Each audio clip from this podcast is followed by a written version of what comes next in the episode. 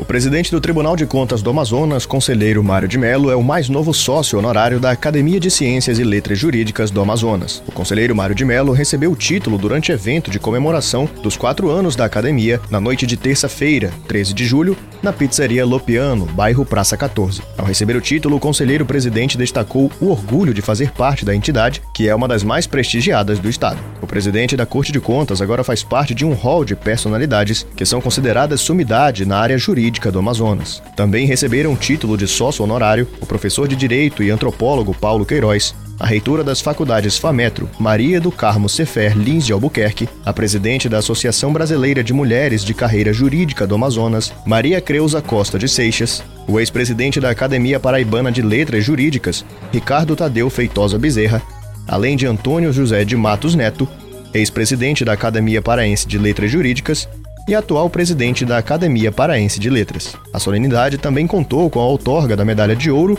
e do Mérito Bernardo Cabral, que foi concedida a outras autoridades jurídicas do Amazonas. Além das entregas de títulos, o evento de aniversário da academia também contou com o lançamento da revista científica, do site e do hino da ACLJA.